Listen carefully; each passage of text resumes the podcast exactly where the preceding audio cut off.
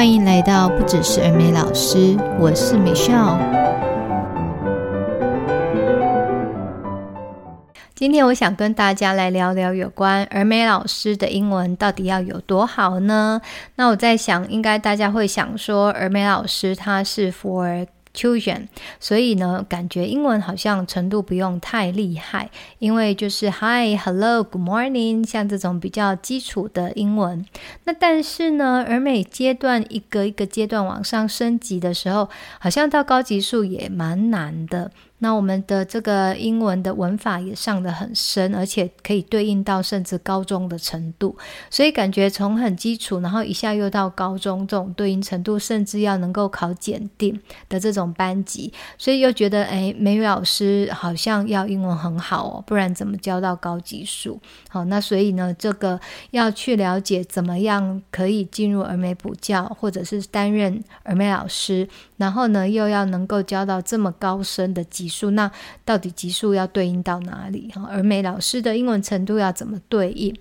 好，那首先我们就来了解呃 CEFR，这是一个目前台湾会采信的一个语言能力的一个参照标准。那它的全名叫做 Common European Framework of Reference，就是 CEFR。用这个来做简称，那它目前也是我们台湾官方英语能力的一个指标。我们用这个 CFR 来做对照到目前台湾有在办理的英语能力检定。那以大家比较知道的，就是有像呃托福、雅思那个出国用的，那再就是 GPT 这个几乎是目前台湾国人啊、应该是学生阶段都会去考。那再来还有一个就是多益哈 TOEIC 好，那我们再回过头来看刚刚说的 CEFR，它把这个语言能力总共分成六个 level，不是只有英文哦。它目前呃采用的国家非常的多，包括呃亚洲、北美啊，甚至欧洲非常多国家。那大家会去参照就是当然就是你国家的不同的语言，全部都有可以对照到这个语言的检定。那 C F R 它总共分成六个 level，就是我们从最基础 A，然后往上爬，所以就是 A1、A2，那再来就是 B1、B2，那再来就 C1、C2。那 A 的部分 A1、A2 它就代表一个 basic，就是非常基础的阶段。然后到 B 的部分呢，B1、B2 的时候就是 intermediate，你已经到了中级阶段，就是代表你已经能够独立使用这个语言。那到了 C 的时候就是 advanced。就几乎是 native speaker，已经是母语者的这个程度了。所以，呃，我们在中文也有人把它叫做初级、中级，然后到呃高级。好，那 A、B、C 三个 level，大家猜猜看，儿美老师的英文程度大概要落在哪里？我在想，应该可以猜得到哈，一定不会是 basic，所以一定不可能是 A one A two 嘛，对不对？那再来，我们也没有到那么高端哦，C one C two 几乎是母语者程度，那也是绝对不可能的。所以当然就是在 B 的部分。那 B one 呢，它差不多是全民英检中级，然后多益大概是五百五到六百分之间的这个 level。那 B2 呢，就是全民英检的中高级，那多益差不多要在七百五到七百八之间。好，就是如果你要担任一个，你要能够胜任儿美老师的工作的话，英文程度要至少要到 B2。好，这样你才能胜任。那我这边胜任的意思就是，你可以全级数的授课，全美语全级数的授课。好，就是你在备课，或者是在沟通，或者是今天补习班里面交派你所有的各种班级，你都可以直接接招，那就代表你是可以全级数，而且全英语的授课。好，那再来我们就来聊，在 interview 的时候呢，嗯，这个主考官他会怎么样来判定你有没有达到 B two 的程度？那再来，如果没有达到 B two，难道他就不 hire 你吗？那这部分我们就分成呃两种不同的这个叫做 interview 的形态哦。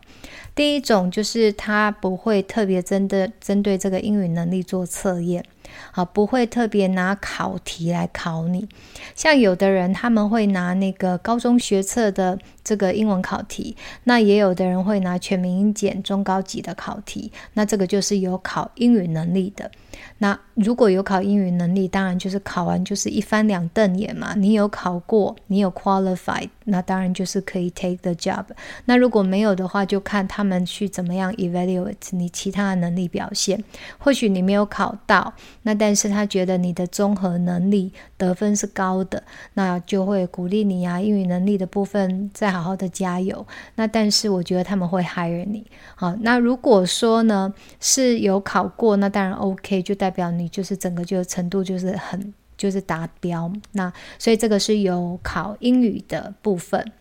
那另外一种它是没有特别针对英语程度去测验啊，就是没有拿考题来考你的。那他们怎么样去评断呢？好，首先呢一定会做一个。基本的英语电话口试，那为什么要英语电话口试？因为其实通常都是先电话联络嘛，除非你自己亲自已经到人到现场，那不然的话，我们在电话做联系的时候，就会先用英文直接做一个很简单的测验，可能个三五分钟，那全英语的聊天，呃，可以知道你的发音，再来你是不是听得懂人家问的问题。那你是不是能够言之有物的去回答、去表达？那通常如果电话通过的话，其实就是你的 oral 部分绝对是没问题，然后你的发音的够漂亮、够标准，才会约你到现场。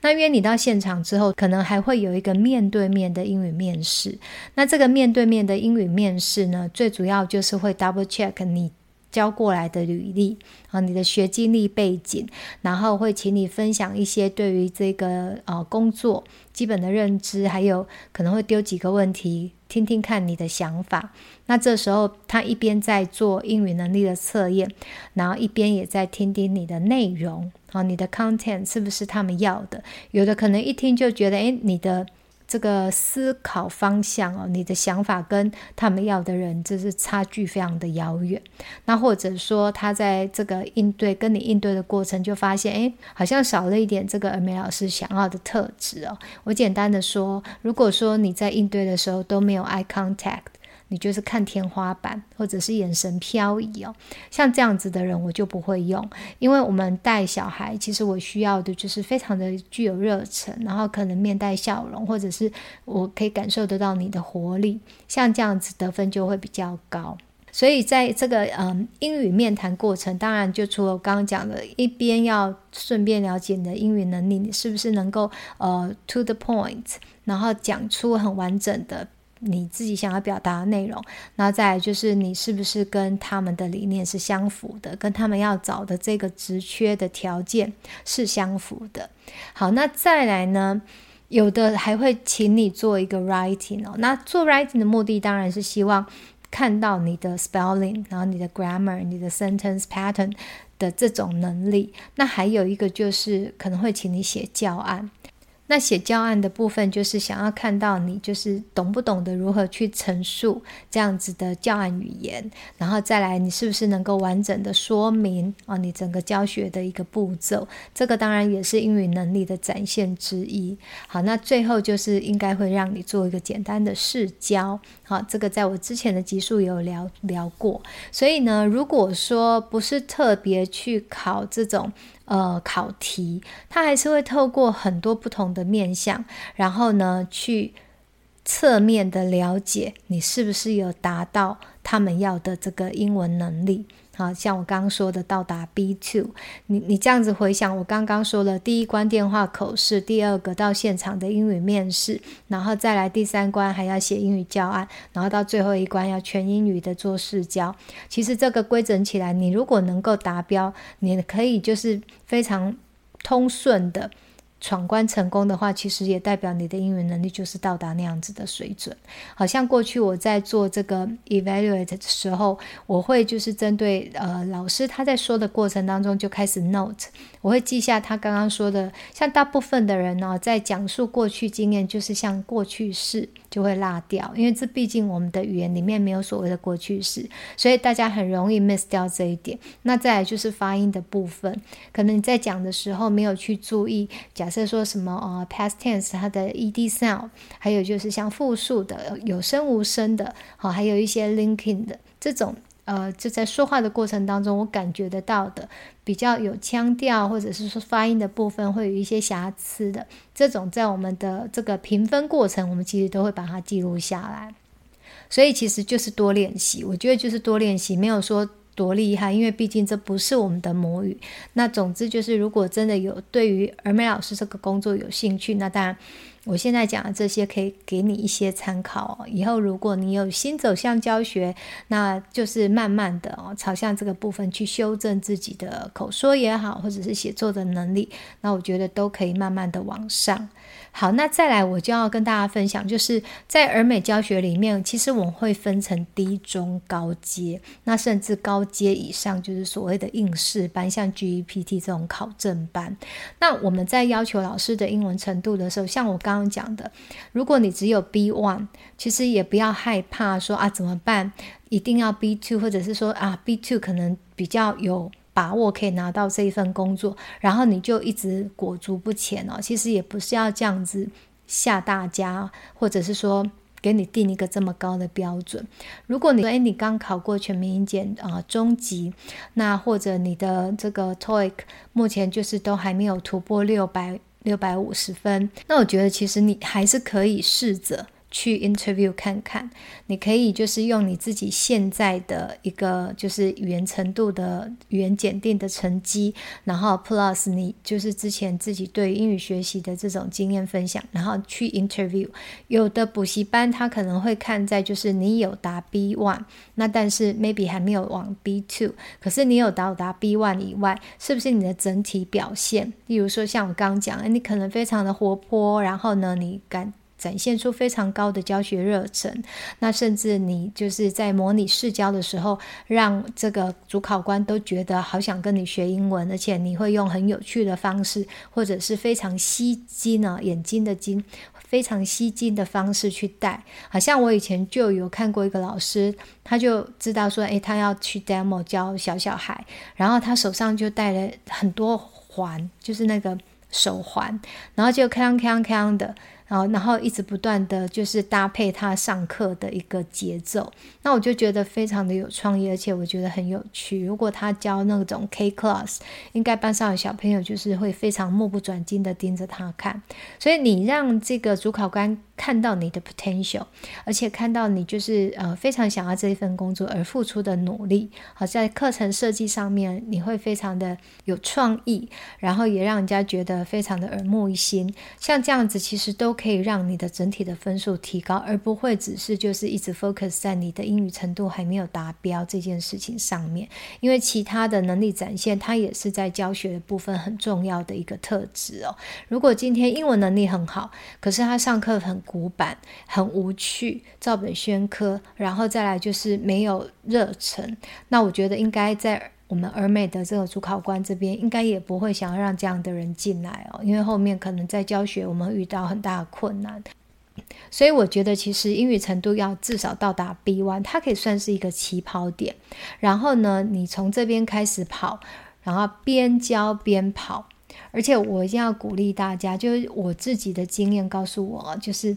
教英文会越教越好，就是你的英文会越教越好。那再来呢，你要就是不断的去接受不同的挑战，啊，例如说你今天教的是 starter level，然后到后面呢，是不是带着这个班级会一直不断的往上升？那其实你就会跟着小朋友的程度在不断的往上。那往上的意义是什么？就是。你授课的教材内容一定会加深，那再来可能教学资源有很多教学资源，呃，它是全英文的，所以呢，其实老师你的程度也是跟着不断的精进。那再来就是我们授课的内容会 expand，因为你比如说你今天教的一个单字，然后你会去延伸，那你在延伸的过程，其实你就是不断的一直不断的在 explore，可能之前你对这个字不可是因为教学。诶，你会更熟悉。像以前我对什么太空行星这种东西非常的不熟，可是自从我教那个时候教儿美，我教到了行星，我就超级的有兴趣，然后会会不断的去研究，然后去找资料、找工具书啊。那还有一个就是教教英文呢，我们也会慢慢的去购入很多的工具书，因为有时候，例如说，我会去一直想要去了解那个 usage，然后再来呢，你就会去。大量的去寻找一些资料，那再来我们也会跟像外籍的老师去讨论、去探讨，诶，怎么使用会更好？那为什么不能这样子用？因为后面我上课都需要这些 knowledge 啊，所以就是呃，这就是为什么我说教英文其实会越教越好，因为你会跟着程度一直往上走，然后你不断的往上走的时候，你就会。把自己的程度往上拉，而且这个是做中学，一边做一边学。那我自己觉得，其实也是一个非常好的自学的方式。那再来就是，如果说我们补习班里面有开一些难度比较高的班，哈，像我刚我之前有讲过，像检定班，或者是就是呃，假设会考班。那我就觉得老师，你也可以就是去接受这个挑战。那因为反正接接了，你就会去做嘛。那再来就是呃一回生二回熟啊。可能有的人会说哦，那这样学生不就是白老鼠？其实也不尽然哦，因为大家都会想要用有经验的老师。那有经验的老师他。不就是没有经验，慢慢升上来变有经验的吗？所以呢，呃，给自己机会。那当然呢，你接了之后，当然要非常努力的去备课，然后去准备这个课程。那这样子，你才不会真的把你的学生当白老鼠哦。那再来呢，还有一个我觉得英文会越教越好的，就是呃，老师你一定要持续不断的进修。我说的进修，不是只有在备课。哦，刚讲的备课啦，然后在呃课程的内容范围内，不是是，而是你自己要去拓展你的学习圈，然后再来拓展你的这个呃领域。哦，除了英语教学，在学生的课程内容方面，你要有什么其他的领域？然后呢，用不同的，例如说师训，可以参加不同的师训，然后深入不同的专业。然后再来就是，我觉得要有一个目标性的学习。像刚刚说，如果说你之前有考过 TOEIC，那你就要，例如说每年都考一次。其实每年考一次，你会看到自己逐步的前进。然后还有，我觉得会有个动力，因为 TOEIC 好像是半年一次嘛。那其实你就可以设定，例如说每年一次，给自己一些时间。那透过这个检定看到分数的成长，我觉得应该也会很有成就。那再来，你更更可以就是给自己。更多的信心，例如说再去承接更难的课程。好，那除了 TOEIC，当然像 GPT 也可以啦，TOEFL 也可以，因为现在都有很多线上的测验，只要有心哦，我觉得这种各种测验来测验自己的程度，也算是一个很好的自我精进的方式。好，那我再总结一下哦，我们今天聊到就是儿美老师的英文程度，差不多是 CEFR 的 B two。那 B two 就是差不多全民英检在中高级，那多益差不多七百五到七百八。这样子呢，去补习班里面，如果他们有做英语程度的测验的话，你是一定可以通过的。那如果说你现在只有考过 B1，其实也是可以去试试看哦，不是一个绝对，那就是看不同的呃经营者对于老师在 interview 任用的过程，他怎么样去评估老师的英语程度加加上他整个整体的表现。好，那就是呃给大家多一点参考。然后呢，不要放弃，然后也不要就是呃自己设定一个很高的门槛，觉得不可能啊、我觉得就是只要有心哦，各种方式都可以让你打开这一扇门。然后呢，非常鼓励大家来参与这个工作。我真的觉得愿意承担跟呃承接这个教职的人，真的都呃非常的让我感到敬佩。尤其像现在啊，我儿子他除了小学要遇到各种老师，然后我们另外有上英文，有上这个啊、呃、打击乐，那我都觉得愿意在这个领域里面付出的，真的是感恩、感恩再感恩。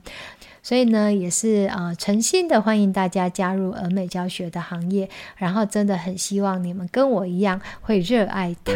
那我今天的分享就到这边喽，我们下周见，拜拜。